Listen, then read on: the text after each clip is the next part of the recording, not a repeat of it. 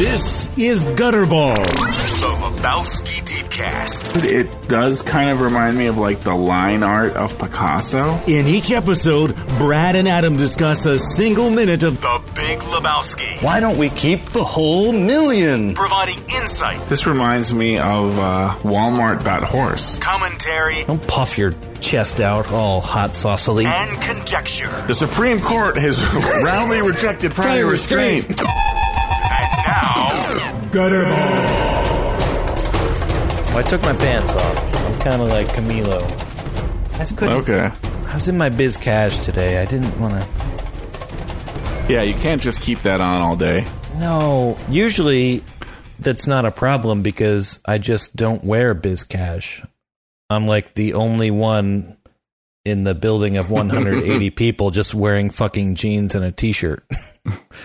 That's that's the way to go. You know, you gotta So I, you know, don't they dress like the job you have. Dress like the job you what? you, you want, and you want to be, in essence, kind of like the dude. I I a little think, bit, a little bit. So that's perfect.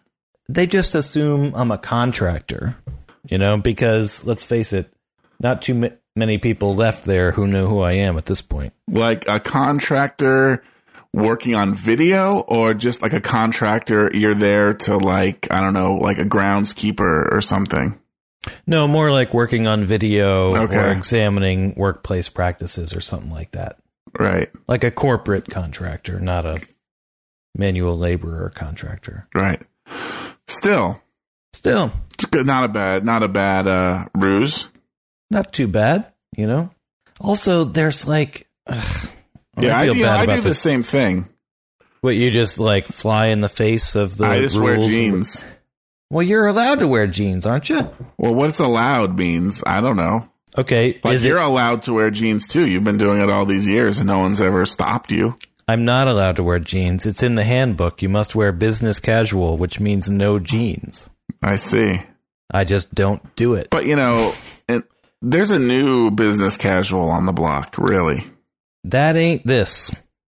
I mean, I know what you mean, but that ain't this. Yeah. I at least, yeah, yeah. You're wearing your uh, Margaritaville T-shirt. It's not quite that bad. You know, it'll be a plain Styx. t shirt. If I had a Styx t shirt, hey, last minute gift ideas. The Halloween holidays coming up. If anybody's looking to send me something, Styx t shirt. Never had one. No, I had one. I'm wrong. I had one. I think we got one at the Jones Beach Amphitheater th- show. I think me and Joss Whedon got one together. Like little high school lovers t shirts. Or maybe it was the Paradise Theater reunion tour. I'm not sure. Who the fuck knows? I have a Styx t shirt, but I hate that you brought that up because now I have no idea where that is. I used to have one. I bet it fits like a glove. Yes, the world's shittiest glove. So, you know, my my grandmother, Graham, Right, Graham. My- yes, we should get an update on her because we. I'm sure a lot of the listeners are are are very curious and concerned after last week. well, you might know her. Her name is Graham, but um, so we we recorded the night before we went up there, and we drove. I don't know if it was papal traffic necessarily. Oh yeah, you might have hit some of that. It, it spider webs out through the whole state, probably. It does, and the pap- his papacy was on his way to Philadelphia from Washington D.C. So we were kind of like traveling in his wake, I Right. guess. Um, so we hit some wasn't terrible, but significant traffic. Right. It wasn't like you were just in a four mile stretch for an hour or anything like that, but it was pretty heavy. It was just very crowded. It was crowded. There wasn't a whole lot of mo- room to maneuver.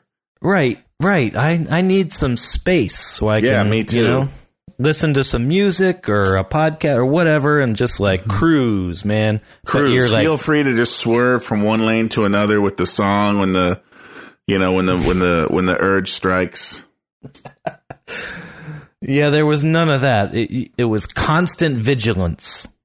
So that kind of sucked. And you know, we're going there to see my 87 year old grandmother who was unresponsive when she got to the hospital and they had to put her in a medically induced coma. So, you know, all already like the destination is shitty Right. You're already on edge just for the destination. And now the journey is Let al- also a little yeah. shitty. Yeah, let So- alone the fact that you're driving there at probably 65 miles an hour, but with six inches on all side of you, all sides of you, right to the nearest other automobile, the entire way. You know, my grandfather, that was Graham's husband, he died in 2001, but he taught me how to drive, and my dad, but he taught me defensive driving. And one of the things, he t- two important things he taught me about driving The best defense is a good offense. That was number one, right? the opposite of that, but really close, really close. as much as I want to smash into people, he said, uh, well, first of all, he's like, those dotted lines, which you probably think are like six inches long on a highway, are really 10 feet long, and they're there to give you a sense of perspective. Which But did he talk about the size that a pigeon may appear? Pigeons didn't enter the conversation. I think Okay. that's one of his ultimate failings. But he didn't know any better, okay? But he knew that they were there to guide you. It's like maintain two to three of these at minimum between you and the car in front of you. Okay. That's a nice, it's not a bad rule of thumb. Yeah, Although two I think minimum. you might need to maintain It's more like five, It's probably closer to 10 even. Because aren't you supposed to maintain like five seconds? You're supposed to maintain 10 to, I've heard 10, I've heard 15 feet per 10 miles per hour. So if you're going 60, you should have 60 feet. You know, it's it's like cooking, Brad. It's a Right. It's a ratio. It, it's time it's all and temperature. game. It's not just time. It's not just temperature. You don't just cook your chicken to 165 degrees because what that means is you have like radiated the chicken to 165 degrees, which means that immediately, as soon as it hits 165 degrees, all of the bacteria are dead. With zero seconds. Bam. There's carryover cooking, you know, and like you're toast. Better to cook your chicken to 145 degrees for like 27 to 35 minutes because it's a function of time and temperature, not just Okay. temperature. But the USDA tries to make it simple because everybody's a fuck Right. you know and it's like okay well we we can't get that complicated about it if you like nuclearize your meat to 165 chicken it'll definitely be without pathogen at this point yeah but it won't be delicious Well, no. but they can't get into the weeds like that Sure. Well, they're not trying to make sure you have delicious chicken. They're just trying to make sure, like you said, safe the, chicken the, all the foodborne illness pathogens are gone. Foodborne. That's my favorite uh, matt damon movie i think Foodborne. Too much. what you're looking? Don't look up foodborne. You won't. Oh, I'm not looking that up. That would be pretty awesome, though. Wait, I don't think he had that movie. Oh shit! You know what? I just realized. Like I have all these notes and and stuff, but I'm putting them in 106. But we're yeah, not I on was just, that's what I was oh just actually stumbling with. Damn it! I On one- figured I was going to mention it, but then I was like, well, you kind of crossed some things out. So you're like aware. Yeah, You're like, I thought, okay, we can go with this. We can go with this. I fucked it up. I fucked it up. We're just going to have to put the notes at the bottom where my cursor is or something. Just Nah, here, now. we'll redo it as we go. It's fine. and we'll go that way. Um, but yeah, update on Graham. So we got there, you know, after the shit show that was both the journey and the destination. And, uh, you know, I'm back there where I grew up in the Poconos, and that's not a good place. It's just not a good place. I think a lot of people think that about where they came from.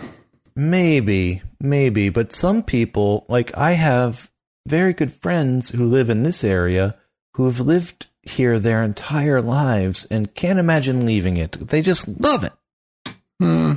Like there's always like grass is greener, but it's they don't loathe it. It's like, no, this has been a great place. I just need to go out and explore.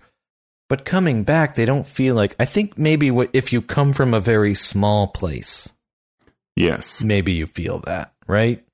You feel like you hate it if you're it's a small place. Right, right. Yeah, I think there's definitely something to that. Like the bigger the place, the There's there's more to experience. yeah, you can you can live yeah. But when you especially go like yeah, going from a small place to a bigger place, it's hard to go it's hard to go backwards, I think. But also I'm saying that as someone that comes from a small place as well. So you know, there could be something to, you know, living in the in the urban muck your whole life and then going out and getting some fresh air. Well, this is what I'm saying. looking not- at some horses, and then you're like, okay, no way, I'm not going back to that uh, sludge factory. understood. You never know. Grass is like you but- said, grass is just always greener. Yeah, it's always greener. Um, but I, I feel like I know more people who came from small places, small rural places, who don't ever want to go back there than I know people who come from more urbanized places. But that's just because you know more people from small places. It may be that. because you're from a small place. It may be that, but you know, I've lived in a bigger place now for quite some time. Not quite half my life, but almost all of the life that I'm actually aware of. Like the majority of it has been in a bigger place between Florida and DC. You know, back when me and Norm Augustinus were hanging out in Hey. Clearwater. Oh yeah, but you're saying most of your life? Most of my cognizant life. Yeah, I guess that might put it over the edge. So, yeah, it's it's close. Could go either way. Like, how when old did, are when did you? you gain cognizance? I was like 17 to 22, somewhere in there. Oh, really? Maybe. Yeah. Well, I then think. fuck it. Then yeah, you definitely were out and about. No, I was a late cognizant bloomer. I see. When I did you gain only gained cognizance? cognizance in the last sometime during the last year. Maybe in the last two to three months, perhaps. I think that's where the beard came from. Yeah, that beard, that was a ballsy choice. It was like, wait a minute, I'm cognizant. Why is my face so smooth? I can do whatever I want right now. Yeah. Well, I don't know. you You, know, had I'll tell you what, Adam, the year's not done yet. Well, that's true. The year of cognizance is not done. Mark my words. Jesus Lord. um, you did go through a bandana phase, though. Oh yeah, bandana, long hair. So you were not cognizant then? Maybe that's proof of your discognizance. I think so. I think it was a desperate attempt to prove to myself I was cognizant when I was really completely discognizant. you were so sorely mistaken. Yeah. Yeah, well, you know, now that you put it that way, I probably was not cognizant when I was 17 to 20. I'm talking like stage 1, you know? Mm-hmm. But you're I think you're talking about like a higher level of cognizance. Yeah, well, you, you know, just like going, you can't go backwards, right? Once you hit a higher level of cognizance, all the previous cognizant levels suddenly seem completely discognizant. My stupid self from like 3 years ago when I thought I knew everything. Yeah, exactly. Really, you were just going through the motions. You didn't realize it. Nope. You're a tool of society. Which, you know, we are so stupid right now, Brad. You're stuck working for the man. Working for the man. Which man? What man? What makes a man a man? Who's a man? Am I a man? Yes, technically I am. Oh, you're getting some. Why don't you check your text there? No, that's over. It's over on the other side of the room, Go get it. No, it's there. not. I can hear it from. but it's just vibrating somehow. It is. Thousands It's of miles reach away. Of me, but I will tell you, it is. uh Yeah, it's my stupid reminders going off. Is what I think it is. So it's Is- gonna buzz all fucking episode now. so that's going to remind you to give me some details for my movie. It really is. It really is. I got some good shit brewing around in there, Good. but I need no some thanks input. to me. No thanks to you. I keep checking. It's like, nope. No little pink bar underneath his weird ass face. He's not collaborating on this document. So how's Graham? We get there, and it's like you got to park way up the street and walk through all the fallen crab apples. And across the streets, right next to East Stroudsburg University. So the co- drunk college kids are like flying down the very narrow two lane road. Gotta be careful. Going to the hospital. Oh, excuse me. Who are you here to see? It's like, come on. Jesus. And they give you like one paper pass for four people. It's like, what are you doing? What purpose does this serve? Whatever. We get up there. She's in the intensive care unit.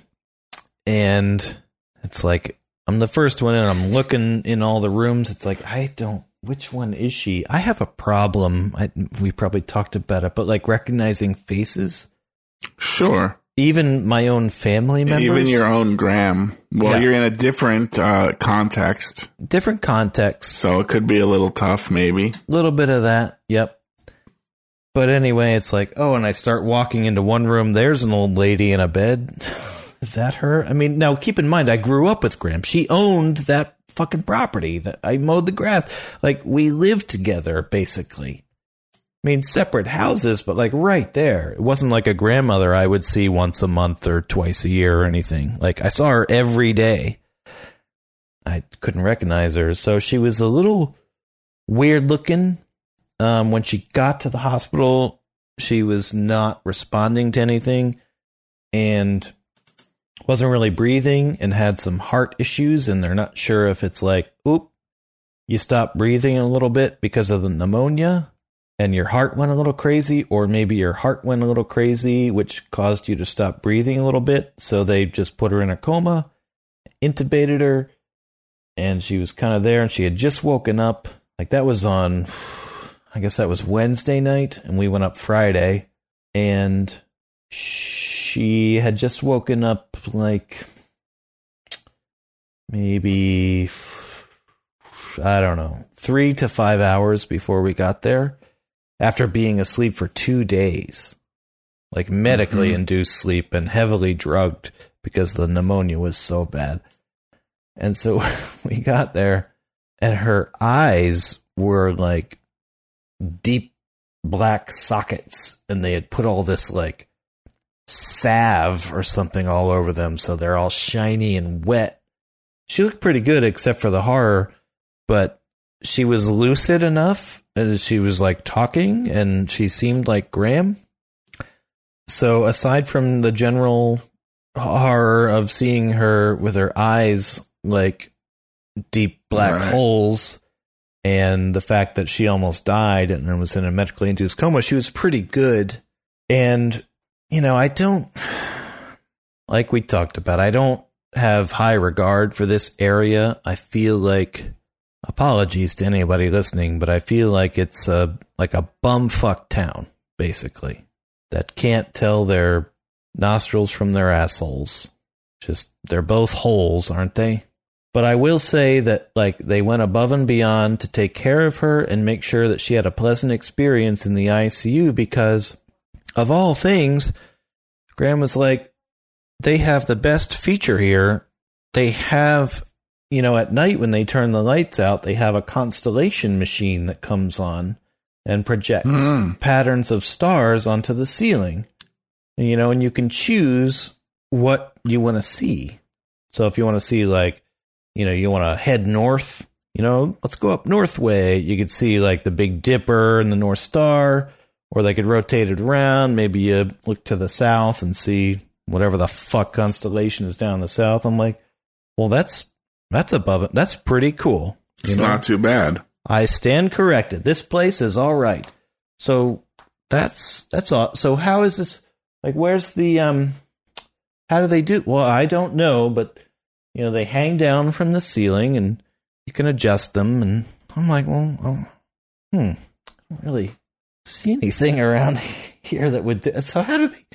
How do they do this? I mean, that's awesome, but like, how does that work? You know? How do they project a constellation? Yeah. Wouldn't there be some sort of like, you know, projector or like I thought it was like those glow in the dark stars that you would like adhere to your ceiling when mm-hmm. you were 13. I didn't see any of that. I'm like, Jesus. Maybe they wrote, maybe it's, they only have one of them and they rotate it around to the people who need it the most. Then the next day we came back, you know, we were up there three days. It's just like back and forth. We were half an hour away from the hospital in our hotel. So it's like back and forth every day.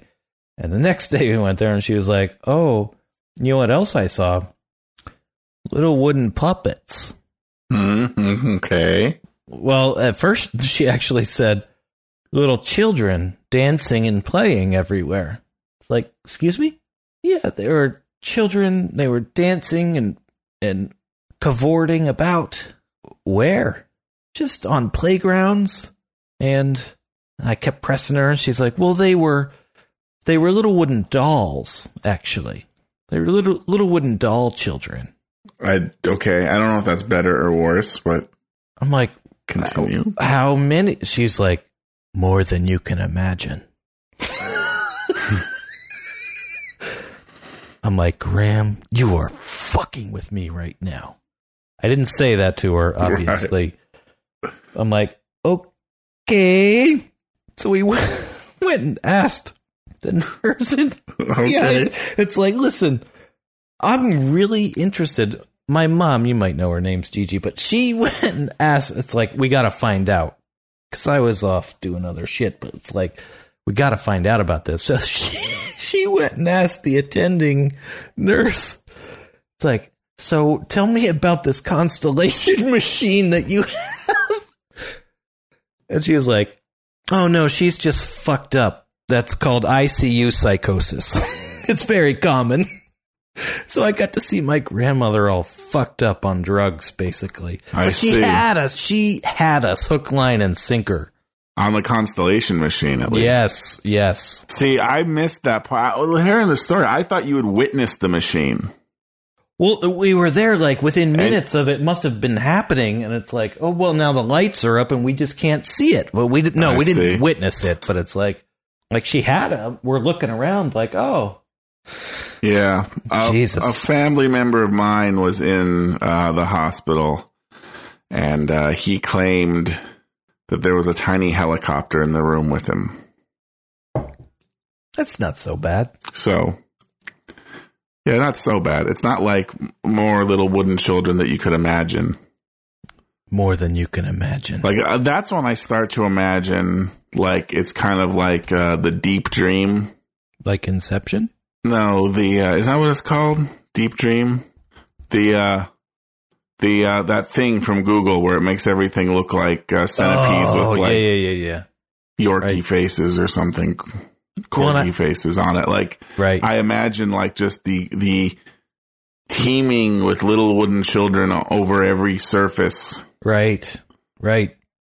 Well, and I was trying to ask Graham about this. It's like now when you looked at because and oh, I just remembered the uh, the one other I guess hallucination that she had was oh, and there was also a brown wall that I was staring at, but it had texture on it. Like um not like spackle, but like those walls that like whatever they put a little paste on there and they do swirly Right. things. I'm like, now was it moving around and kind of coalescing into itself? Was it moving at all? No, it was just I was looking at a brown wall, but it had a little texture. The wall was not breathing. It was not breathing or moving, just looking at a brown wall. That's some pretty boring uh, psychosis right there. I mean, the first time you do real drugs and you're 87 years old, don't you want a little better experience than that? Yeah, It's a shame, but you know what? She's really into these stories because she had her nice church friends come over tonight and she told them all about her hallucinations. yes. Hey, well, it's a fascinating thing, right? It is. And I I kept pressing her about it. I wanted more details, and she thought I was making fun of her. I'm like, no, I really want to know. You know, you will say what? if she tried grass at her age, she'd have one hell of a trip. Oh, for fuck's sake! So, So it's great to hear that she's she's she's doing better. she's Out of the ICU. out of the ICU. They moved her down to a regular room. We were there Friday, Saturday, Sunday. By the time Sunday afternoon rolled around and we left, she seemed like her normal self, except it was very difficult for her to like stand up. And this is a person who like has a job and drives around. Like she is not an immobile person Okay. and she couldn't really stand up. And they released her from the hospital today. So she's back home Okay. with a walker. And it's like, my legs are so weak, like I can barely use them. But she is navigating around the home by herself with the walker. Okay. And, uh, you know, it's just weird. She said she was told that even in the span of like five days, your muscles can undergo a certain amount of atrophy and become very weak. I guess especially at an advanced stage. Mm-hmm. Yeah. Yeah, I think even less than five days, they can hit a pretty significant atrophy. Really, that's crazy. I thought it had to be like weeks or months, even. Yeah, I mean, I don't know that it would be an atrophy. I, here's the thing I didn't understand about an experience I had because I had knee surgery. You used to fall down a lot. I used to fall down a lot. Now I fall down less. But even like my quad, for example, so they, they operated on my knee, but the quad on that leg, it was like the next day, and like I couldn't even like flex that muscle. The quad And- being the uh, front meat. It's like the front upper part. right. Really big muscle there. And um it was just like jelly. Like the other one I could like flex it and it would suddenly, you know, ugh, like become defined and like feel hard. This I just couldn't even do that with. Even though they operated on my knee, like not on that part. And I asked the doctor about it and he was just like, Yeah, like because you're you're you're out and you haven't like this was like the next day even he was just like, Yeah, when uh I forget what he said now. It's a great fucking story, bro. But in essence, it was just like, yeah, you like it. It can kind of like atrophy that quickly. In one day? It was a combination of the one day marked with the fact that, like, he said something like, yeah, well, it's atrophy because you haven't used it. Plus, the shock of having the surgery just like deactivated everything. That's fucking crazy. And I was man. like, I don't know what that means. That's like somebody saying, everything, but okay, whatever. it's like somebody saying, I'm at your house right now as they hand you a phone. Ask me, you know? Yeah. Like, that's fucking crazy, man. Bill Pullman, that was a good delivery. The best delivery. And the little head tilt, you know? He Mhm. emphasizes it after he says it and he Yeah. head tilts. Yeah. I mean, I- Lone Star from Spaceballs to uh to Lost Highway, David Lynch Yeah. movie.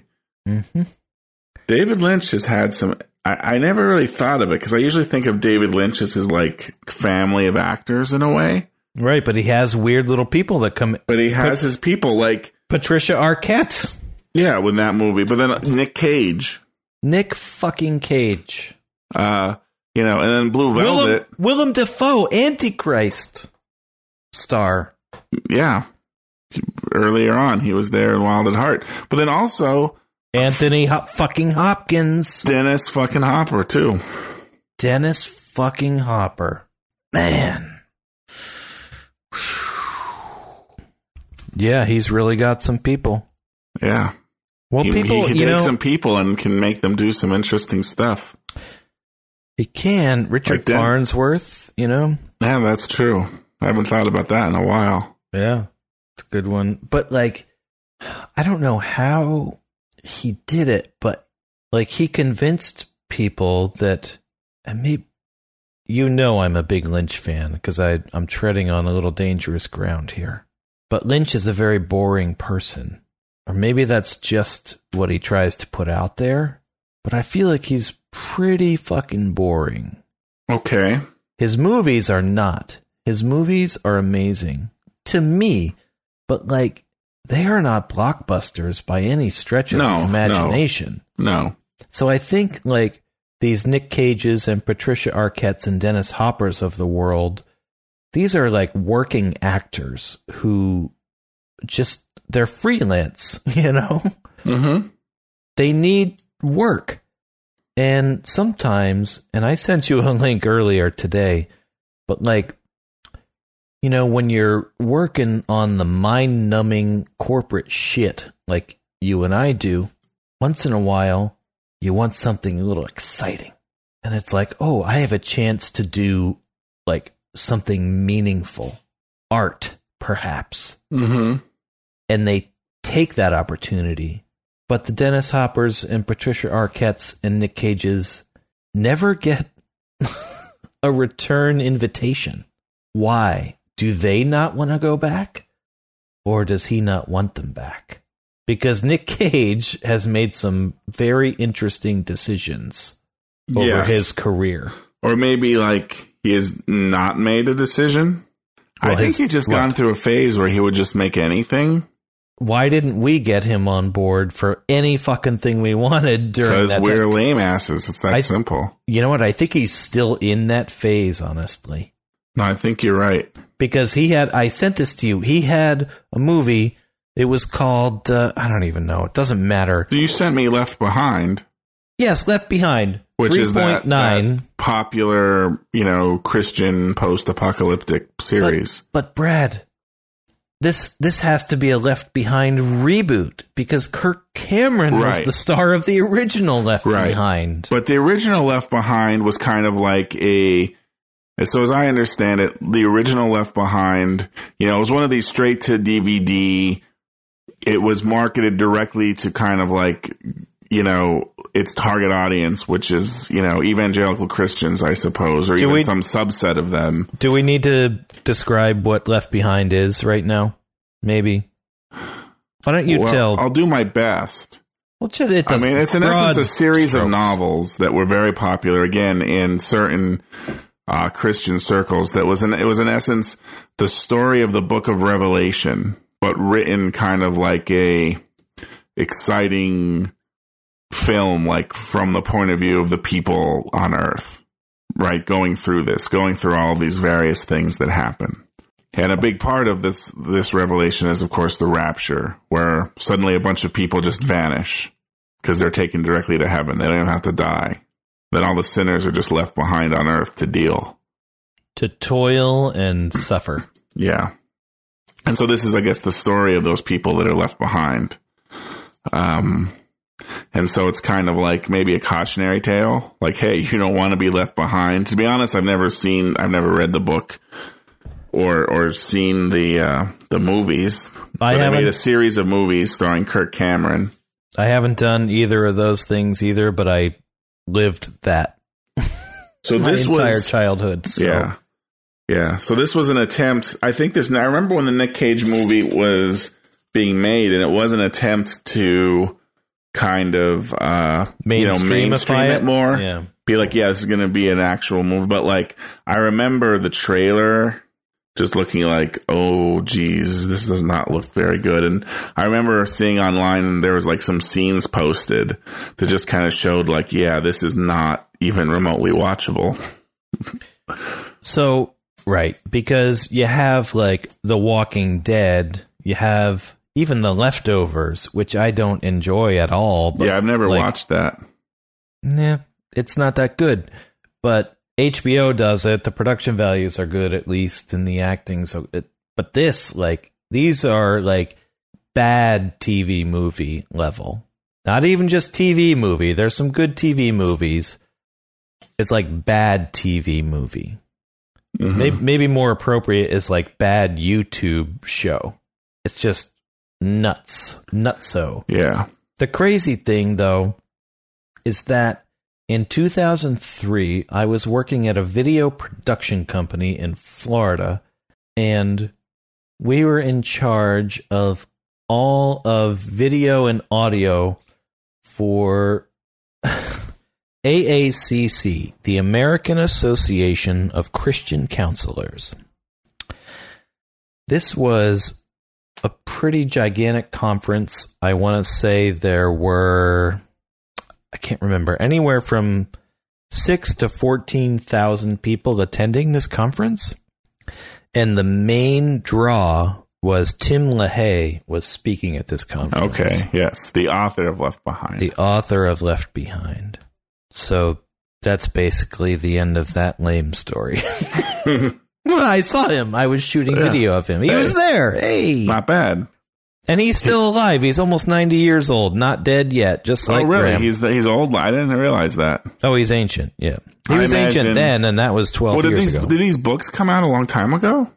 yeah, he's been writing them forever. There's shit tons of them. Like, the dude is worth hundreds of millions of dollars. Like, he has Right. made so much money. I just remember seeing him and being like, you have made more money off this shit than I can possibly imagine. And I remember like the next, like the year after seeing that, like, holy shit, these people are like crazy about it. And, but Brad, there's a market for making shit that stupid people like Mm-hmm. so I had a little phase where it's like I'm going to make like Protestant Christian propaganda films because I can do better than that. And if they buy that, they'll buy my stuff, right? I never did it because it felt Huh. too gross because I didn't believe it, you know.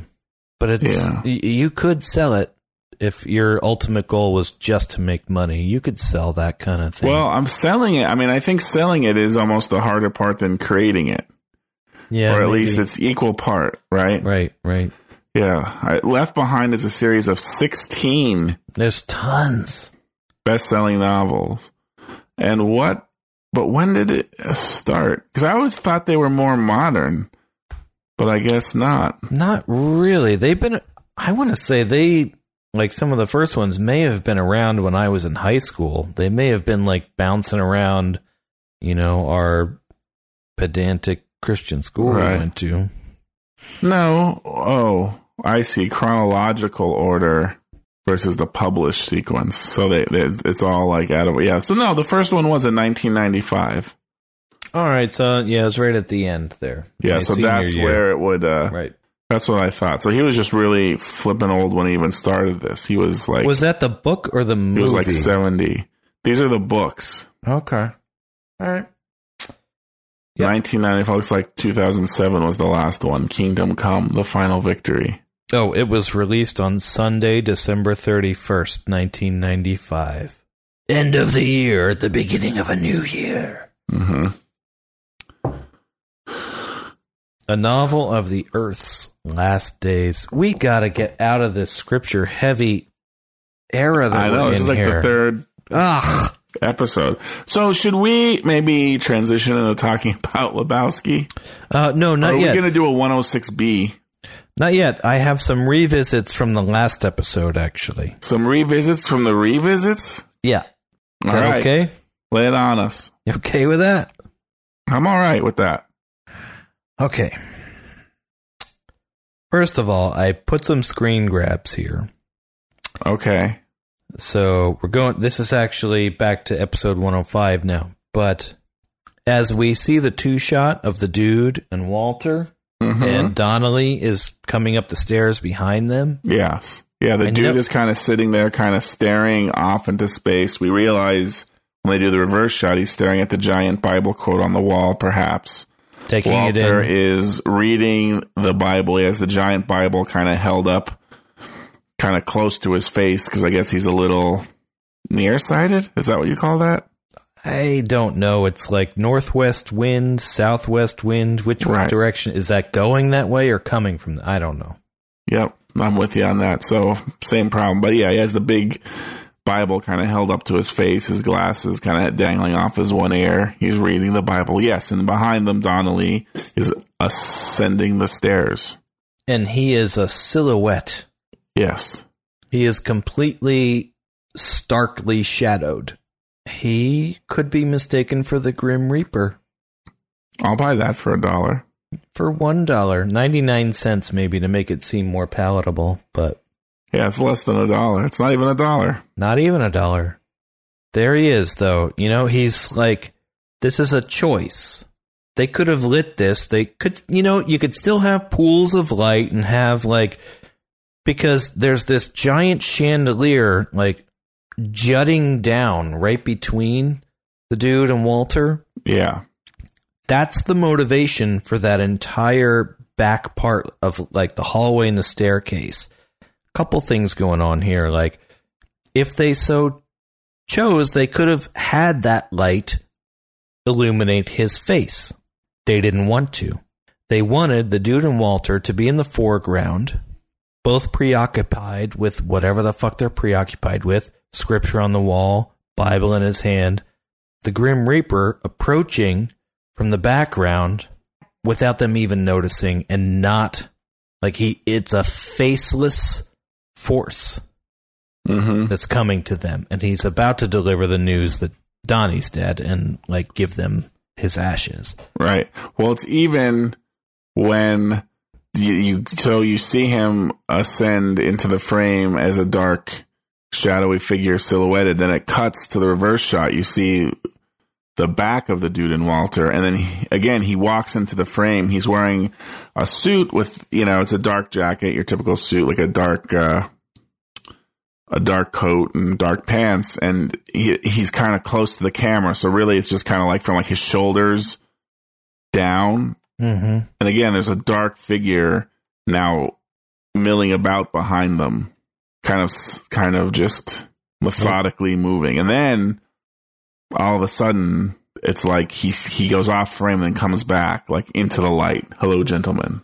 It's almost like a buildup of there is some tension there about this figure, which then kind of breaks in a way. Like, oh, it's just this kind of dorky mortuary guy.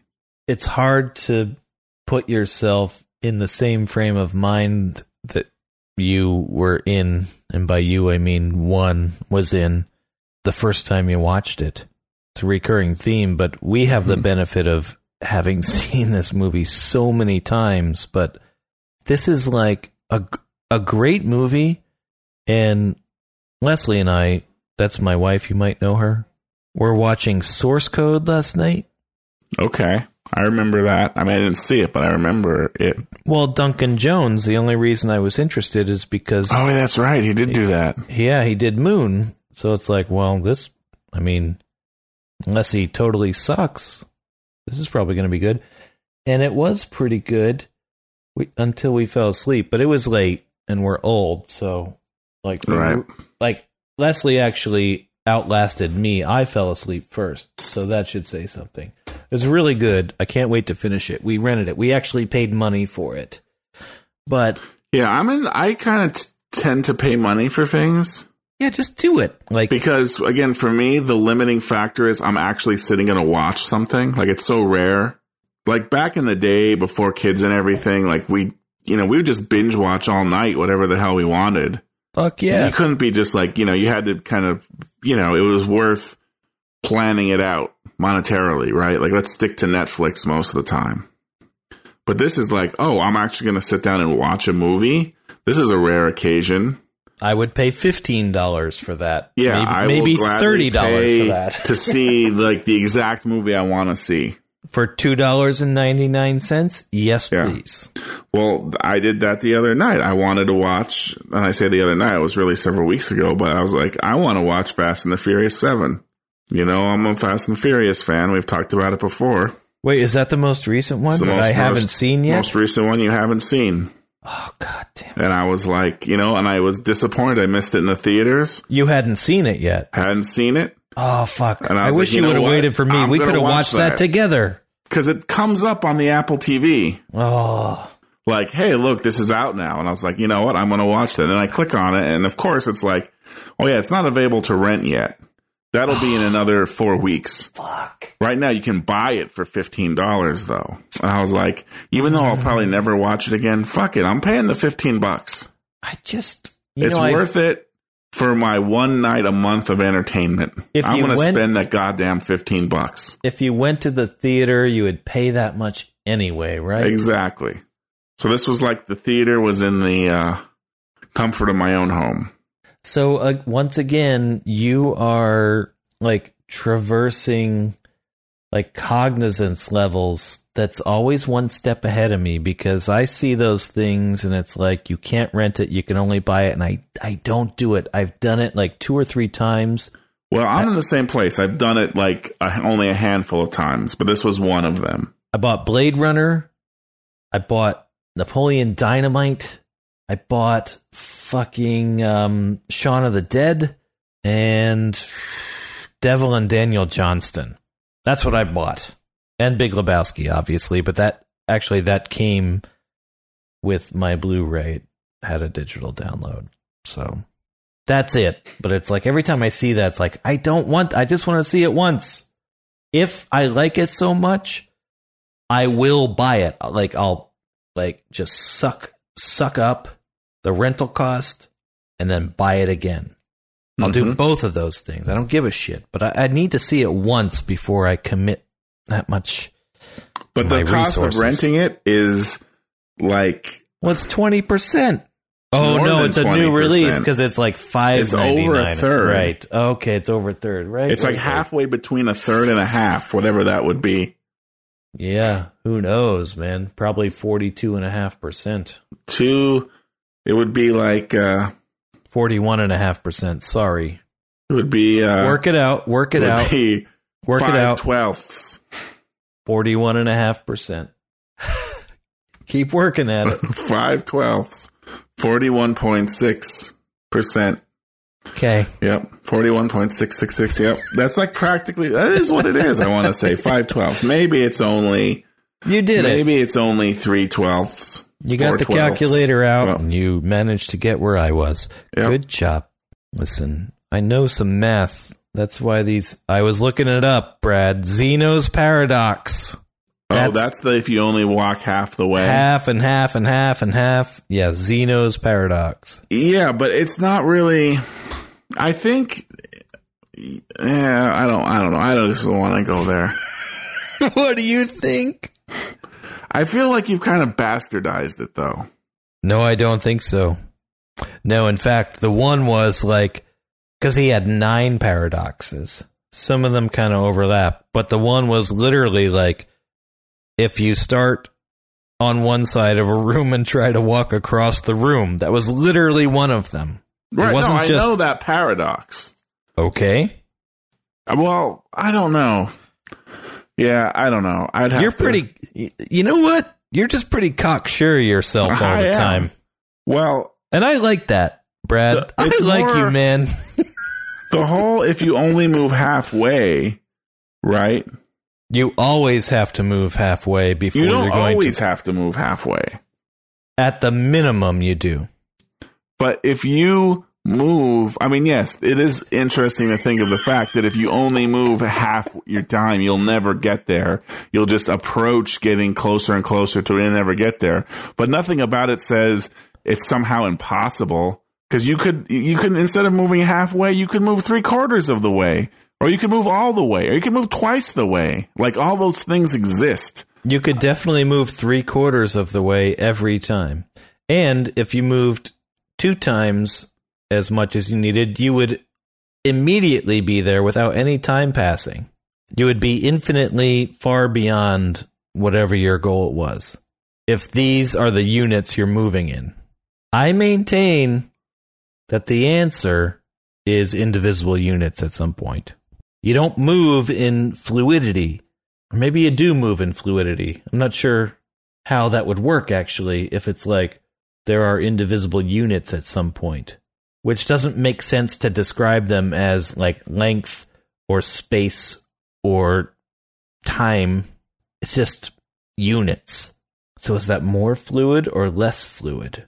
I understand what you're saying. It's like you're not moving in like chunk, chunk, chunk, chunk. My argument is that at some level, with a high enough resolution camera, you are in fact doing that. Fine. But you that, can't. There is. You can't divide it. Sure. Okay. That's all. That's all. Okay. Oh, I can sense your hesitation. No, there's no hesitation, man. It's all cool. He's got emotional problems, man. anyway, Left Behind got a 3.9 on IMDb, and Iron out Eagle of five out of ten. out of 10. And Iron Eagle the got Nick a Cage 5.2. left behind. The Nick Cage Left Behind, and Iron Eagle got a 5.2. well, what did um? Iron Well- Eagle 2? No, shit. We talked about it. What was the Nick Cage helicopter movie? Is this the person, your family member, who saw a helicopter in their room? Yeah, and Nick Cage was Nick Cage was fucking in that Yeah. Mm-hmm. helicopter, flying around a. T- Doesn't he have better things to do? Firebirds. God damn it! IMDb rating is four point six. well, it's still better than Left Behind. That's for sure. Firebirds, nineteen ninety. This was still trying to cash in on the Top Gun Iron Eagle phenomenon. yes, but with It was- helicopters. this was Top Gun, but with helicopters. I remember Tommy fucking Lee Jones. It's exactly what it says on the box. What does it say on the like box? Top Gun, but with helicopters. If you enjoyed Top Gun, you'll have a great time. There's a quote on the bottom of the box. Yeah, well, who didn't enjoy Top Gun? If you enjoyed Top Gun, you'll have a great time. What, laughing at it? I think I saw this movie. I think I was excited to see this movie. It was a staple, one of those things that was always on, uh, you know, on uh, Channel 11 on the weekends. 4.6. Boy, you know, anytime you drop below 5.0 on IMDb ratings, you're having a bad time. And so many of Nick Cage's choices fall below that 5.0 threshold. Yeah. Like, what is he doing? Does he make his own choices? You know, you gotta, like, give him a little credit for that. He just does whatever the fuck he wants. Well, does he owe money or something? I don't know. Is he just trying to, yeah, is he trying to, like, make a shit ton of money so he can pay off debts? I don't know. Like, he's pretty big time, right? Yeah, he had a, a, uh, yeah, he owes millions of dollars in back taxes. He never paid taxes. Really? And it's strange because it seems to go like as I search is the Google results, they go back in time. It's like Nick Cage owes six hundred thousand dollars in taxes, and then the next year it says Nick Cage owes six million dollars. Then the next year it says Nick Cage pays off half of his thirteen million dollar tax tax bill. How would that happen? He has not paid taxes since two thousand and two. Even so, like 16 million. Like, I know there's penalties, but they're usually Well, Fairly I don't know. He's reasonable. making, he's making forty million dollars per movie at one And- point. he Apparently. making 40 million per movie, was Not he? per movie per year. Sorry. Okay, okay. Um, and he didn't pay taxes on any of that shit for like 13 years. I mean, I don't know all the details. It seems like it. wow. Um, shit. Apparently, and this goes to show just how this works, right? You get a bunch of money, but it doesn't. I don't there- know. He there's that- apparently blew through this money. Well, that's what they do. And there's that whole thing of like, you know, there's a certain threshold of yearly income past which you have diminishing returns of happiness. Well, the problem is he spent all his money, according to this. On what? He has 15 homes. Sell some. Yeah, I know. But yeah, Step a zero. island, four luxury yachts, a fleet of exotic cars, a $30 million Gulfstream private jet. I'm going to tell you right now, I don't blame He has a him. 67 million year old dinosaur skull, I don't two blame him extremely rare albino king cobras. for any of these purchases. I would purchase even more inane shit than that. But if He- like you're threatened with incarceration, Yeah. you sell that shit. You know, you had your time, you had a good time. Now get your fucking act together and don't Yeah. have to like be in left behind. Right. Well, that's well. He's paying. You know, he's he's like I gotta gotta pay off the bills, so he's taking the jobs. What the bullshit story about Nick Cage is is like he changed his name because his uncle is Francis Ford Coppola. Yes. So it's like I don't want to ride on his coattails. And yet his break came when cuz like he tried out for some shit or something and didn't get it and then he was working some menial job, but then his uncle, Francis, like offered to have him come in and just like read parts of a script with a bunch of actors and based on his performance reading that script there, he got a part in that movie. So that really is how he got his Sure. start. So I don't like this. Don't go saying like he didn't have the help of his ultra famous and successful uncle. Of course, Did I did I say that he didn't? the royal you, the editorial. Listen,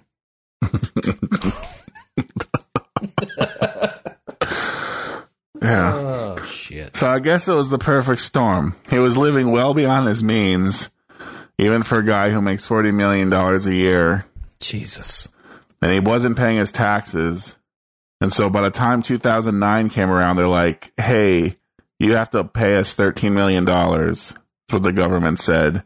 And it was shit. All right, like you said, I'll sell the houses. Except it was 09. It was after the crash and everything. Still, you could sell like 13 of your 15 houses and You'd think you Maybe. could get a million a piece for them. you would think. You would Granted, you might take a bath at it, right? think. Sure, but you're going to pay off At the least debt. you're going to get the capital to pay that off. Yeah. You'd think. You'd Maybe think. not. Maybe these were all just kind of like. you Let's know, face it, it's very easy to live beyond your means no matter what your means are. Yeah. I mean, I've run extension cords from my neighbor's house into my own house just to run the refrigerator, but I was still paying most of my bills besides the electricity bill. You can have a hundred times that much money, and if you're you're stupid, you can still fuck it all up, piss it all away. It's like however much money you have, that's how much money you will fucking spend. Well, I think it all depends, right? Like, you will. It depends on what kind of. Like, certain people, right? It doesn't matter what the amount of money is, right? Yeah, exactly. Like, you know, certain people. This is what. Uh, this is a gem from Christine's grandfather, right? Certain people, you give them a million dollars, and in two years, they're going to be like, "Oh, I'm out of money." Other people, you give them a million dollars in two years, they're like, "Oh, now I have two million dollars." Right. like yeah i'm more like the guy that just wouldn't have the money in two years i'd be like shit i need another million You had a good fucking time though, didn't you? yeah You enjoyed the shit out of every second of that two years. Well, Nick Cage owes lots of money in back taxes. I think that's what we've learned this episode. Right? yes yes so okay well we're in the middle of some revisits here Yeah, I have another rev- I have a long succession of screen grabs here, but I put it in the previous episodes. sure So, first of all, and these are actually revisits they don't seem like revisits Well, they are. Some of them are the the Grim Reaper shot mm-hmm with Donnelly coming up the stairs. Because this is episode 105, so this yes is uh, it's a true revisit i'm with true you revisit.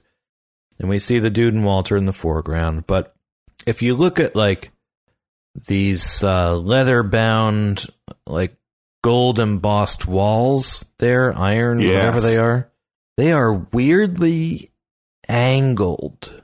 they're doors Is that what they are? Doors? i think that's the doors to this room they're in and they're like swung open Wow, huge doors there, like huge elaborate Yeah. doors. Well, this is definitely a large, ornate mortuary. He's a large, bulging man. It's once again the dude, you know, coming from his uh, kind of deeply casual world into the world of authority and tradition and pomp. Great. That's awesome. Yep. Very nice work right there. He's out of his element. He's out of his element. What's weird though is like it's not and I know, I know consistency is the bugaboo of a drug-addled mind. I get it. But the doorway is not centered. Like screen left, that door, you can see all of the leather panels. Mm-hmm. Screen right, the door's cut off. So the dude and Walter kind of shifted screen right a little bit. Everything's off. It's not that off. You mean when he's ascending the staircase? Yeah, the Grim Reaper screen grab I gave you here.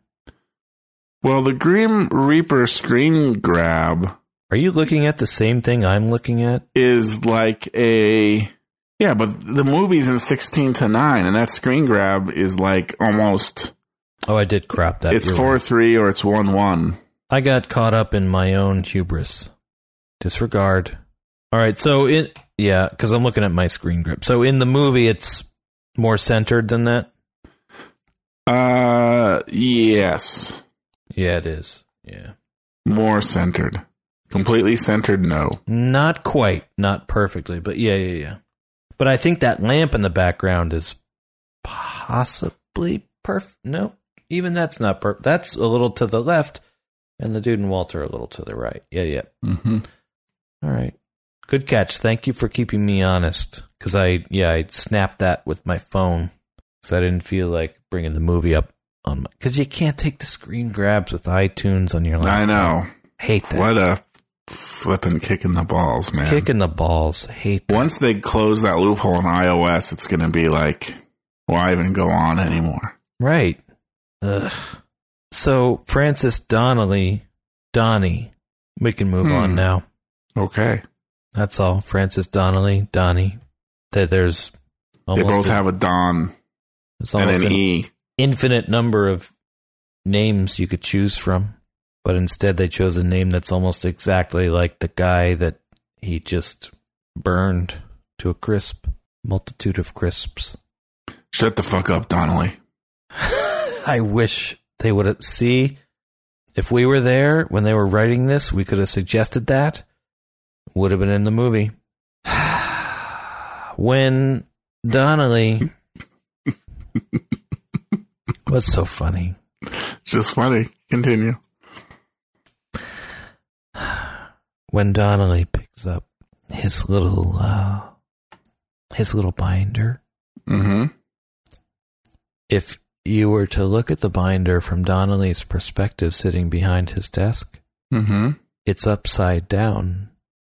When he picks it up, Oh, he flips it so that it's right side up when Walter takes it. Or, you mean right side up for? Okay, not right side up, but like Okay. North, south. There's major alignment. continuity happening here. or Major continuity of. issues. Yeah. This is the series of screen grabs I sent you. Okay. If you right. scroll through them, because I just was watching it as you were talking, paying close attention to the binder, and a lot of crazy stuff happens with this binder. crazy shit, man. So it's it well, it's face it- down. Your screen grabs only cover half of it. Half Well- of it. well, what's the like to other half? Your screen grabs are technically in minute 106. It's not a revisit. But anyway. Well, I thought we were done. Aren't we done with revisits now? Oh, are we? Okay, we moved on. I think so. I think so. we, we haven't played the minute, but I at this point I feel like what's the point? no, fucking play the minute. All right, here, come on. Before we get into this, let's play the minute. All right. Thank so we're, we're actually going to do this. We're gonna do this. We're not going to go to a 106B because we're already an hour and 10 into this episode. Listen, if we're gonna go to 106B, we can't talk about the minute then. Play the minute. Let's just go. All right. Fuck it. Do it live. Go. Oh no. Yes. I understand you're taking away the remains. Yeah. Uh, we have the urn. I assume this is credit card. Yeah.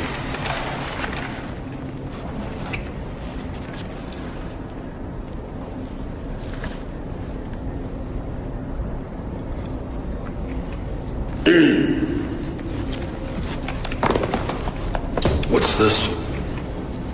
Yeah, that's for the urn. Don't need it. We're scattering the ashes. Yes. So we were informed. However, we must, of course, transmit the remains to you in a receptacle. This is $180. It is our most modestly priced receptacle. Well, well, can Oh, you just, $180? They range up to 3,000. Uh, we're, uh, So there was the minute. Finally did it. We've finally played it. But now I just gotta go back though to this continuity thing with this binder. All right, let's do some more revisits. So this kind of straddles revisit territory because this straddles 105 through 106. All right. So Donnelly comes up the stairs, walks around the dude and Walter, walks to the front of the desk. He's holding the binder. There's a tree on the binder. That's Right. like the logo of this funeral home because you can also see it on like the little card or placard or whatever it is on the desk. Of which he has many, like, presenting units of marketing materials, at least three, Yes. outward facing. Right. So he has this thing. So I'm going to say, I'm just going to use the tree, which way the tree is facing, right? Like if it's facing up toward him or Walter. So he comes in with the binder, Mhm. steps around the desk, puts it down on the desk. Francis Donnelly, pleased to meet you, holds out his hand to the dude. The dude shakes his hand. They cut now to the reverse shot Mm-hmm. in mid clasp. Francis Donnelly, granted, you can't tell at first, but he's still holding, even though he put it down in the previous shot. In this shot, he's still holding the binder. Yes, he is. He reaches over to Walter, then puts it down again. right. And again, I never noticed this, except you were talking about which way the binder is facing. So I was watching this binder a little closely, clo- more closely, and I just noticed this. So now he puts it down. So he puts it down twice. So there's the first thing. But both times he puts it with the tree. It's facing up and toward him. It's facing up and toward Donnelly. Now we cut reverse shot again. Between the dude, the camera's kind of between the dude and Walter. It's dolling in. Well, no, I disagree. When he places it down in the shot from behind the dude and Walter, it is facing towards the dude and Walter. It's It away is- from him. th- there is no um well it's upside down the tree is now facing down What are you talking about? i'm talking about let's say at uh 10 10503 so i'm doing the whole like is it minute one what Come on. No, 144.50 I'm talking about. okay when he first puts it down Yeah, we're seeing, we're from behind the Dune and Walter, and he hasn't sat down. He's just yeah, coming yeah, yeah. around behind sits, his desk. he sets it down and the tree is facing him the tree is facing away from him. Okay Wait, what? this might be let's- a nomenclature issue It's a nom. It's a preferred nomenclature the thing. tree is toward the top of the binder, so the tree is It's- like closer to Walter, although the tree is right side up from Donnelly's point of view. right. What so are we the arguing binder about? is facing Donnelly. right. Okay. That is the way that you would hold that binder if you were Donnelly. Yes, exactly, and that's what right happens. side up and the front. Yeah, so he points it you there. know? Then he puts it down again because there's a continuity. He ends up putting it down twice. Both times he puts it down the same way. He's Tree- holding it. He he's holding it in both hands, and he places it down with both hands.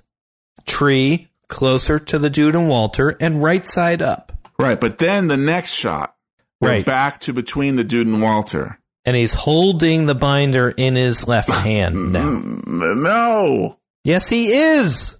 I'm in the. yeah, We're, we're so fucking. I'm not I'm Okay.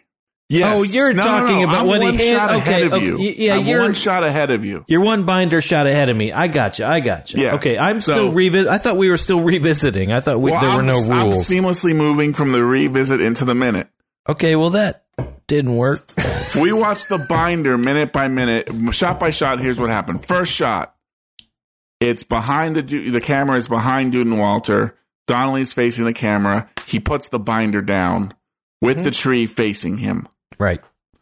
Next No, shot. no, wait. No, what do you mean tree facing him? I mean, the tree is right side up to Donnelly. The I'll roots that are towards him, and the branches and leaves are towards the dude and Walter. Yes.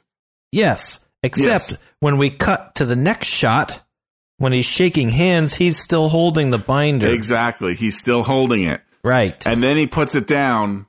Uh, once again, though, like in the previous Right. shot, he puts it down. tree facing, leaves toward Dude and Walter, roots towards Donnelly. Yes. Yes. Okay. Okay. Okay. Then the next shot, yes. we're back to behind the dude and Walter. And it's upside down. The binder is there. Well, it's yeah, it's upside down in the sense that the tr- the tree is like now It's obscured from down. view. It's touching the desk. the cover of the binder is facing down on the desk, Yes. and it's been rotated 180 degrees. Um, I'll go with you on that. I, I'm not sure. Well, I we didn't can't read- tell till then until he picks it up, right? So he picks it up, rotates it. These are the screen. I gave you all these screenshots. Yes. All you got to do is cycle through them. Yes. Well, yeah. The- There's- well, there's yeah, two. still It's- it's- stuck because there was the whole continuity errors. Yeah. So then Right, he lifts right. it up, flips it around, hands it toward towards the dude and Walter. Walter takes it, but now in the shot of Walter taking it, the tree is facing toward Walter. Right. So there's like about 18 continuity problems with this binder. That's a weird number. Reality, there is pretty much every single shot does not match the next shot. I think there's a reason why they uh, It- never worked with this actor again. Yeah, it's like well, how many shots is this really? It's like one, two, three, four He fucked it up every time. and every single shot that binder is different. It's like, listen, it's dude, faced in a different way. we rehearse for a fucking reason. Do it the same way every time. What is your problem? Brad, it gets even worse. When we see we're like dollying in to a close up of Donnelly as he extends the binder out to them, and now Mhm. it's back, you know, the normal way it should be, and he's handing it out to them. The tree is facing towards, like the leaves are facing towards the dude and Walter, and the roots are facing Mhm. towards Donald. That's how you would have it. But he's also holding it on the very corner of the binder. Oh yeah, look at that. Yep, his hand placement is totally off. And then when we cut to the two shot of dude and Walter, he's holding it in the middle of the binder. And the tree is closer to Donnelly. The, like the leaves are closer to Donnelly. And the roots are facing the dude and Walter. Again, it's wrong. Yeah, this binder is so problematic. How does a binder become so problematic? Were they not paying Does attention? Does a binder become so problematic? Really, that is the central question. It is! How does a binder, A binder! become so problematic? Of all things, it's the thing you least expect. It's just a fucking binder. No big deal. We don't even have to think about it. Oh, but that's that's where you fucked up, my friend. You have no idea how quickly a binder can become so problematic. ah! This is what gets me every time. You know, it's like in Office Space when they try to like rip off like fractions of a penny, but it's like, oh shit. I moved the decimal point like over a couple spaces. It's always these mundane details. Mundane details? It's a binder, man. The binder can be problematic. it still has to obey the basic laws of space and time. Not like Archimedes and Achilles and the tortoise. There are rules, man. This isn't like 4th century BC quasi physics. It's movie making. There's fucking rules. This binder, Brad. Like if if a th- such a simple concept as a binder can bring down the Coen brothers, like what business do I have making movies? That's why my movies suck. It's all binders, Brad. It's all fucking binders all the way down. That's where money comes in, I think. If you have lots of money, you can like hire people. But they did have money. Well, They even paid here, people money to a major, think about these things. a major motion picture production, and you know, a binder can still slip through the cracks. It's it's this is a skinny binder. It's not one of these three wing binders. This is just more like it's more like like you'd call like I think you'd technically you'd call it like a folio actually. Maybe. Yeah, it's more be- like one of these like leather bound folders. We've been calling it a binder, It's designed to hold one sheet of paper. right? or maybe several tops. Maybe. But really, Less yes, than that's what it is. So it, it's skinny. It can slip in. It can slip in and become problematic. Mess up your whole day, man. But let's let's be real about this. Did they rehearse this scene? Or did they just fucking like obviously there's a master shot and then there's the dude and Walter shot, there's Donnelly's shot. They shot it at least 3 times. Didn't they fucking rehearse it? Like what is Donnelly doing? Like god damn it, this scene couldn't have taken more than one day to shoot. So how is this binder getting flipped around and turned over so many times unless it's intentional? Is it intentional? It could be. Why? It could be the Coen brothers trying to send us a message. Be careful, Brad. Listen, you're you're slipping a little bit here. All right. You're you're putting the Coen brothers up on a dais, on a pedestal. Well, we well, it's been well documented, right? What Kubrick did in The Shining with his use of space. What was documented? What do you mean? I mean, I know like the framing and like the perspective and the infinity thing. Is that what you're talking about, or? Just the ge- geometrical impossibilities. Yeah, yeah, yeah. Okay. Well, yeah, but what would th- how what would this be? Well, maybe this is from the point of view of the dude, right? He's stoned to bejesus. It's he upside down. where the fucking binder is. It's backwards. It's rotated. Yeah. He doesn't know. No, it's boy. I you know, I really don't. Unless they knew that a couple of fucking assholes were going to do this and were communicating with each other across the cosmic stew. That's the only answer.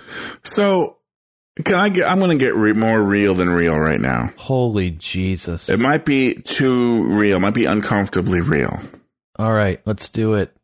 But this binder business Yeah. Doesn't matter. Didn't ruin the movie. This is still one of the most beloved American films of all time.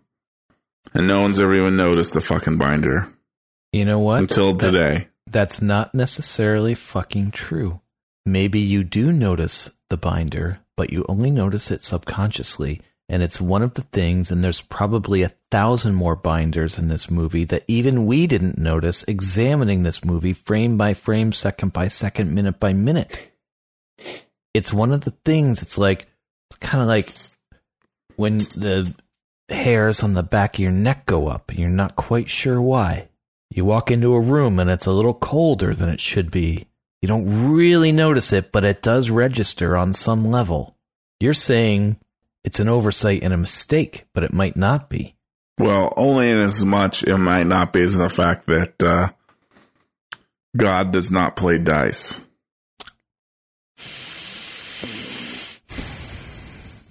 I take issue with that on several levels, but I know what you mean. Coen brothers are not Einstein level, and movies are not God. So, uh, Because there is no God and there are movies, you know? true that.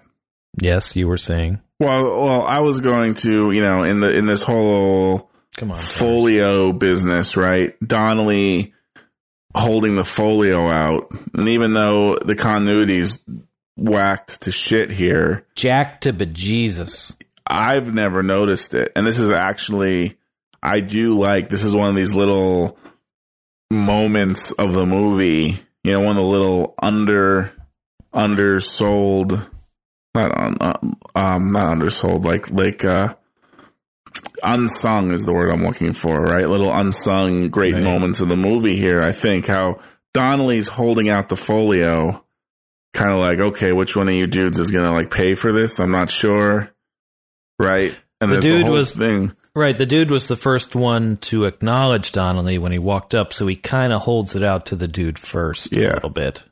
And the dude kind of puts his hand out, like, okay, I'll take it, but never reaches forward enough to actually grab it. It's a compulsory hand reach. It's kind of like I will kind of pretend, kind of like I'll do this, but the Walter's just like, fuck it, I'll take it.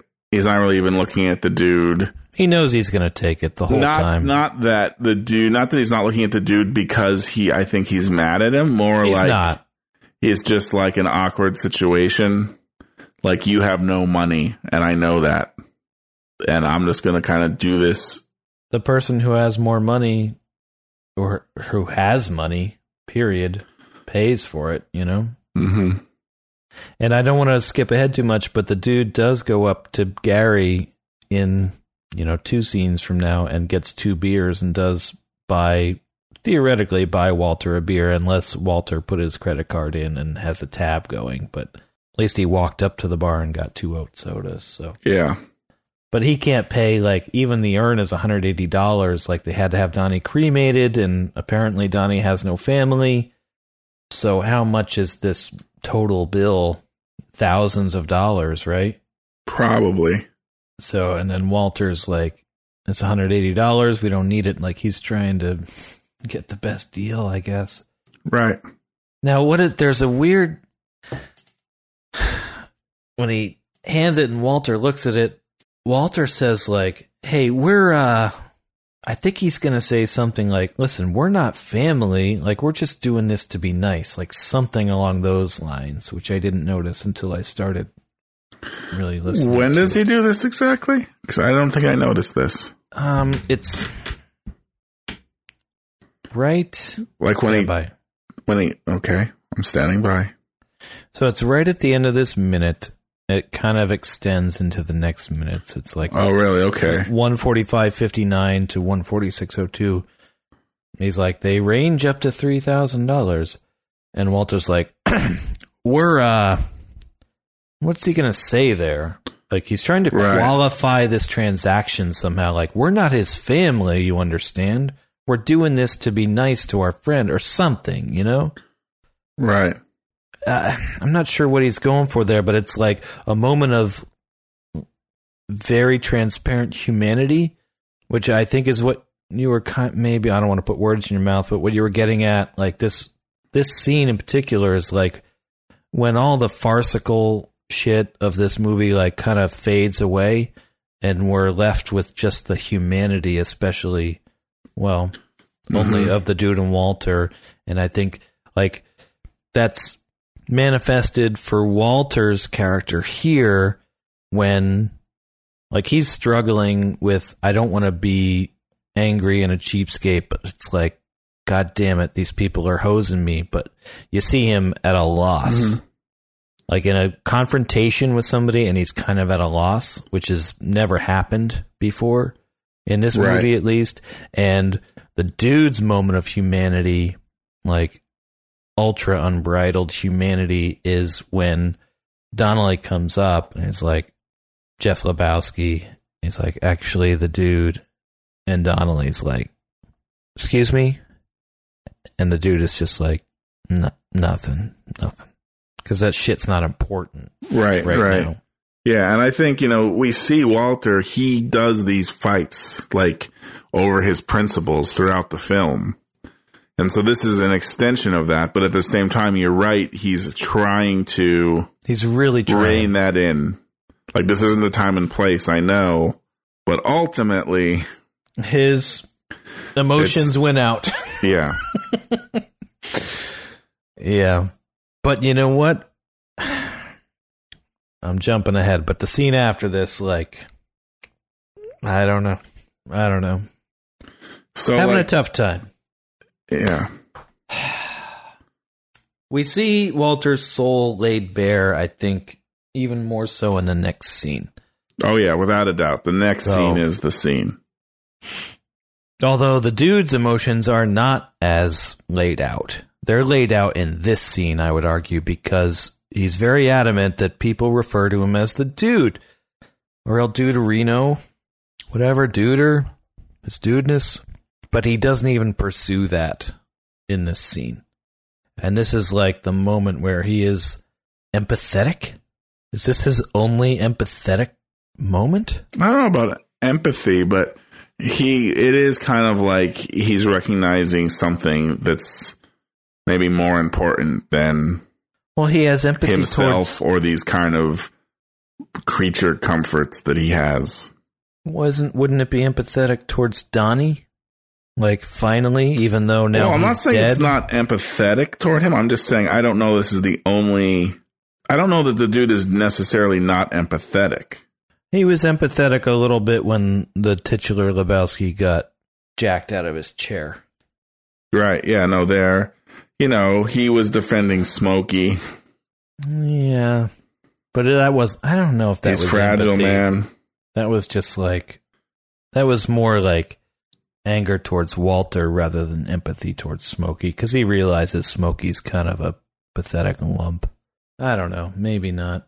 It's, regardless, it's a moment of empathy, and I think it's the moment where the dude's soul is the most laid bare for us.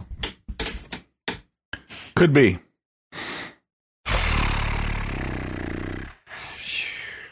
Um, do we have any more revisits?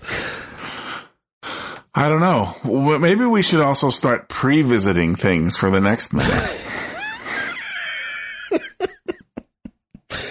Maybe, man. Maybe. Did you notice the three outward facing informational trinkets, though? I, I briefly mentioned it, but did you notice them? There's actually four outward facing informational trinkets. so there's he has a name placard. It says Francis Donnelly. yep, that's in front of Walter. There is like this thing I mentioned. It looks like maybe it's business cards. Looks like business. It's right in the It middle has that between tree them. Mm-hmm. logo on it, and then some writing underneath that we can't really Yep, yep, make yep. out. Um, more informational things though than Well- those two. Well, informational might be selling it a little, a little too much, but in front of the dude, there's another thing that looks like a name placard, and it's right by the ashtray. We talked about how the ashtray kind of jumped in front of this, in back of it, in front of this, in back of it. But it's a wooden. It looks like a name placard, but instead it's blank on both sides. But it's there in front of the dude. Hmm. There is no information on it, so it's just a trinket, a quasi informational trinket. Right. There's nothing on it. Like if you rewind, you look at the front of it, nothing. It's facing towards the dude. Nothing on the front, nothing on the back. And then in front of Walter, behind Francis Donnelly's name plaque that actually does have information on it, there's another like pen holder, like a marble base with a pen holder. And then there's a like a gold or bronze like square area where you would think that could have been his name placard. Any of these things could have been his name placard, but instead he has four of them. That's all. Quasi informational name placards. There's a lot of them. I'm wondering what this wooden thing next to the dude is now that you brought it up. It has no information on it. Well, it's almost like, yeah, at first I thought, well, is it like a model coffin? But it's Oh. not. It's not because it's just, it is perfectly rectangular. Granted, it has a weird kind of base that it sits on that is kind of coffin esque, but it's not a coffin. It's not, Not shaped like a. Like I, I thought at first, oh, maybe it's like it's like, oh, look, we have here's your standard coffin. Like it's a little model coffin. I don't know. And you could point at it, And and be like, yeah, we'll put your loved one in a box. It'll look like this. Here's where their face will be. Yeah, but no, No, it's not no. that. I don't think. I think maybe it was intended to have some other information on it, and they just hadn't got around to it yet. But he likes the way it looks. It's handsome. It's a handsome little piece of wood. You know, it's highly polished and finished and mm-hmm. stained. It looks nice. Maybe it opens up like the lid, like the top comes off, and inside there's like Toothpicks, toothpicks, cigarettes. I don't know what. fortune cookies, maybe. Maybe little dancing wooden children dolls. More than you can imagine. Oh Jesus! Fuck. Just imagine them everywhere. I and I could tell she was hesitant to even get into describing how many there were. She was she was very calm and ugh. My favorite. Let me dive into a giant like like those ball pits at Chuck E. Cheese. Let me dive into one, but it's like, all just wooden little doll children. Just imagine those doll children just like overrunning the all the land, the sea. like death by cockroaches or or uh gray goo yeah, Fucking, you know that's in essence what I'm thinking. Little wooden gray goo children. Ugh, it's coming brad there's liquid water on mars though god damn it Yeah. It's pretty salty. Well, is it water or is it just little wooden children gray goo on Mars?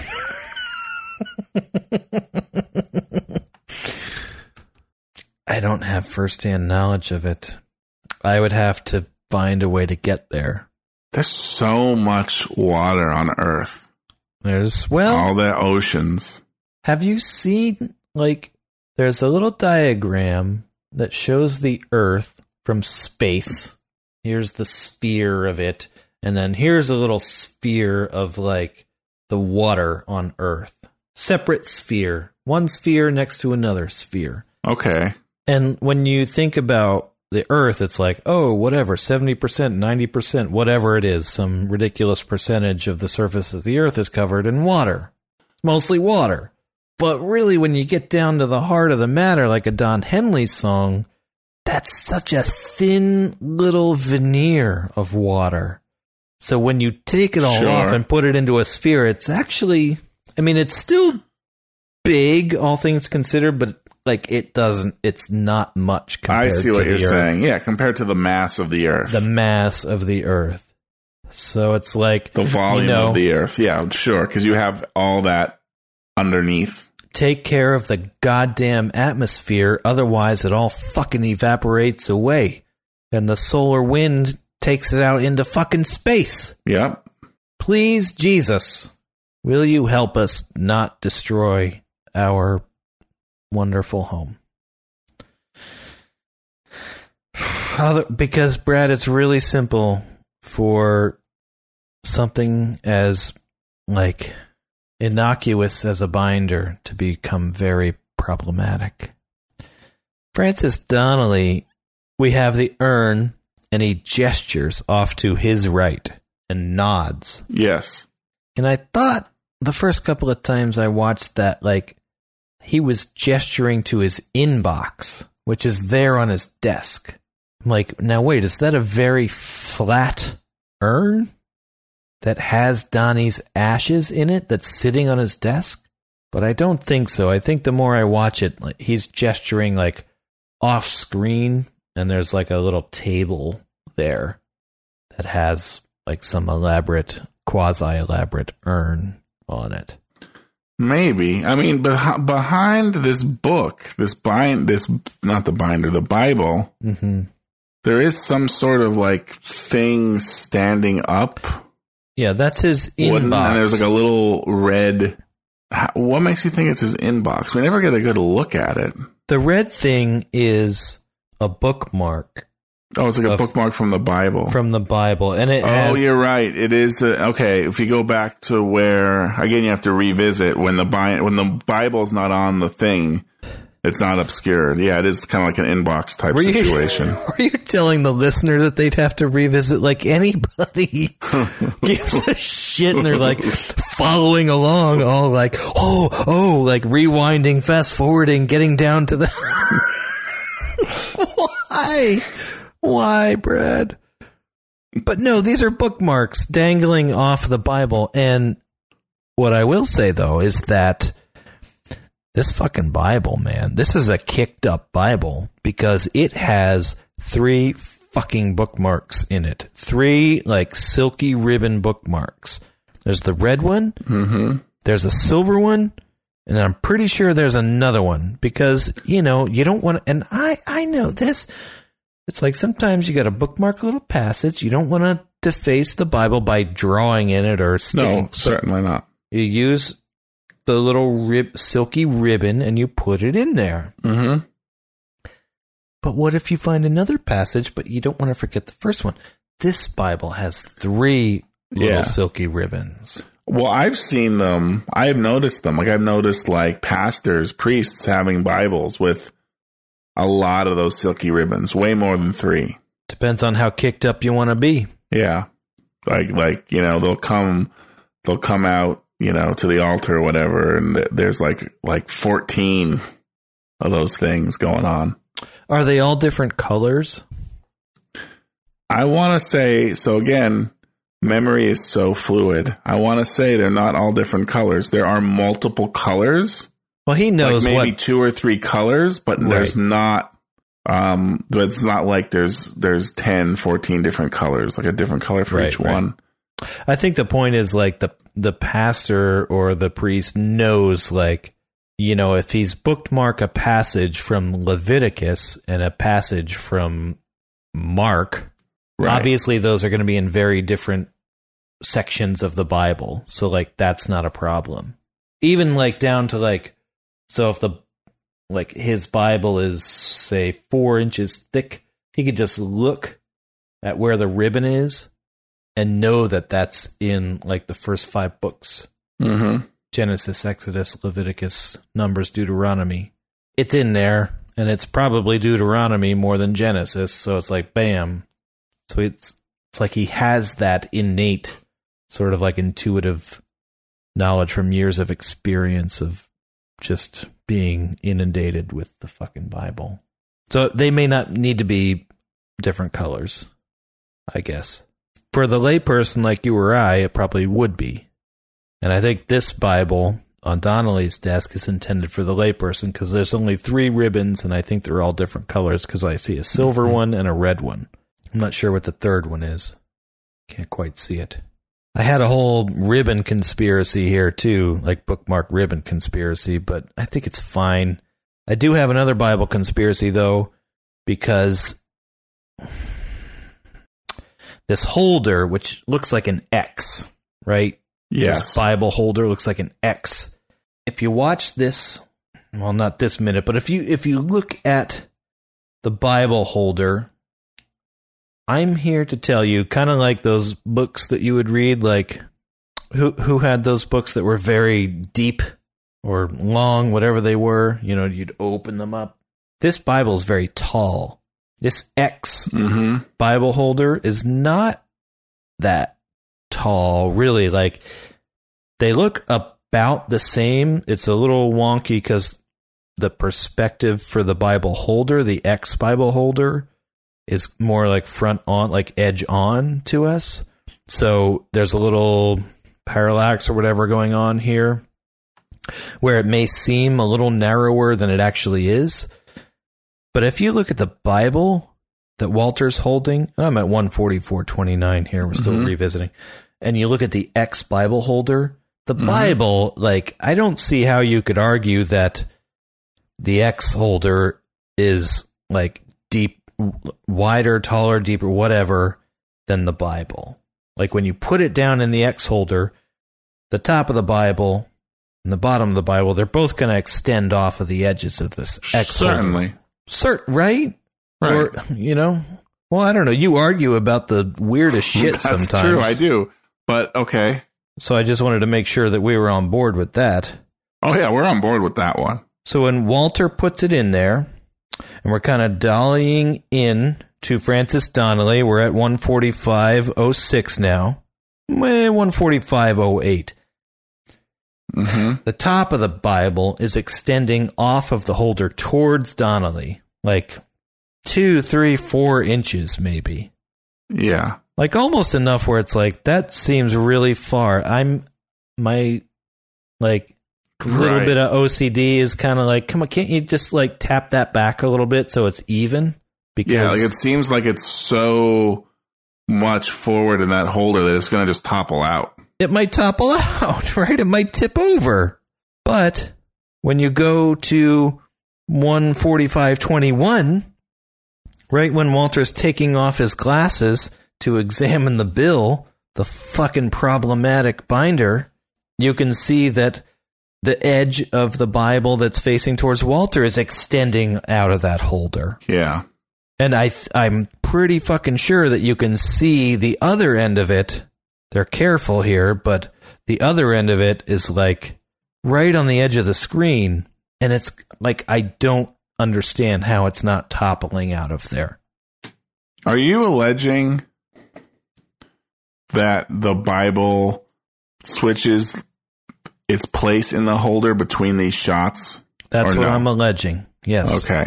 So it's another continuity issue. It is, but it might be on purpose because this arrow is pointing at Walter somehow, and it's pointing at his heart. Maybe he's the next one to have a heart attack. That's true. The Bible is kind of making an arrow directly toward his heart. Even with the pages like all curved, you know? So is it on purpose? Because why would you fucking move it? Why would Walter put it on such a like in such a precarious position where it seems like it could just topple out of there? Wouldn't he like center it? That's what I would do. And yet they reshoot this scene, you know, from give Donnelly his close up, give the dude and Walter their two shot. You do it the same way. You know, you do little things, but it's like you try to perform tasks and act in this same way, like do the same motion so that you can cut them together without this shit. And yet here we are, like, this is pretty fucking egregious. Like, it's deliberate somehow. You know what I mean? Like, what? like, Walter is, like, enveloped. John Goodman, I should say, is enveloped in the character of Walter. And he knows how he would put that book down. And either he would put it towards himself or towards Donnelly, or he would center it because that's how you do it. Because there's fucking mm-hmm. rules about putting books down Right. in wooden X shaped Bible holders. And yet here we are. So did they come in there and say, no, we're going to shove it this way or that? Or was there some like production designer, assistant production designer coming in there and doing this? This a little rogue agent? You know what I mean? This is another binder to me. This is nowhere near the binder. Oh, This is oh. nowhere near as problematic as the binder. I find this more problematic than the binder because it's so close to like toppling over. And this is on Walt or John Goodman's conscience, not some bullshit throwaway mortuary director who's only in two minutes of the movie. Well, do we see Walter place it down ever? We do. Yes, we do. And how does he place It's- it down? That's the a, question. It's a little difficult to see. You can't see all of the X holder when he right. puts it in It's there. com- His body, you can't see any of it. right. His body's completely obscuring it. And yet, But he puts it down. Then there's a new shot, so we don't know what we got there. If that was he that put it, Walter or, or rather John Goodman may have never put that down there. It could all be because it's all in different shots. I will say this. Yes, it could be. But you're not going to. So the shot we have behind, from behind the dude and Walter, when we're dollying in towards Francis Donnelly, when Walter puts the Bible down in there, it's an elaborate shot that required specific lighting. It's got a dolly in it. The way you shoot these scenes is you do that shot first, you dolly in, boom, you pause, shoot it that way. Make sure you got everything you need. People need to know exactly what they were fucking doing. You turn around, you relight, you shoot the dude and Walter's two shot coming from behind Donnelly and in on them. You do that and you try to make them match as much as you can so that people aren't drawn out of the story because they notice some bullshit continuity error, which we weren't, which we weren't until now. But I'm just saying, unless this is intentional, I don't think there's any way that this happens because the shot where we see Walter put the Bible in the wooden holder is the same shot. We cut to the dude and Walter's close up, but it's the same shot when we cut back. They just have them both there, and you can like tease the time, like you can add a little bit to the front or back, but it's the same fucking shot. Or it's another take of the same shot, in which case Walter put it down vastly differently, which seems crazy for an actor of his caliber. Maybe. That's all of that. That's a lot of words I just spewed out there, and you say maybe? That's all I got. I don't know. I'm counting on you. I just don't know. I don't know. If, I don't know if an actor of his caliber. I don't know if matching this continuity thing is really like a big thing that actors do. It is a huge thing that actors do. There's things that you can improvise, but like holding a binder in your right hand and in your left hand, beep beep, you would not do that. Now, is it the holding actor's job to keep track of that though? Yes, partially, and also there is a fucking continuity person on set. and they're taking pictures and being in charge of that. So there's two levels. It's both of their responsibilities and the fucking directors too. You know, like they have better shit to worry about. Like especially like corner of a binder and center of a binder. Yeah, they wouldn't worry about this shit. But yeah, there's a continuity person and the actor. It's like you got to get this down a certain way. There's little there's little freelancing they can do, you know? You can improv a little bit, but as we've discussed ad nauseum, Big Lebowski is not an improv movie in any way. Every uh and man was scripted. Mm-hmm. And yet they're letting people like flip binders around and like teeter Bibles on the edge of X shaped wooden holders. I just, I don't, not buying it, man. I would not buy that for 97 cents at a Walmart fire sale. But what if you were amid a sea of tiny wooden children? I, And there was only one option at that point. I think you would have to jump Off into them the right off the poop deck. Next time on Gutter Ball. Is there a Ralph's around here?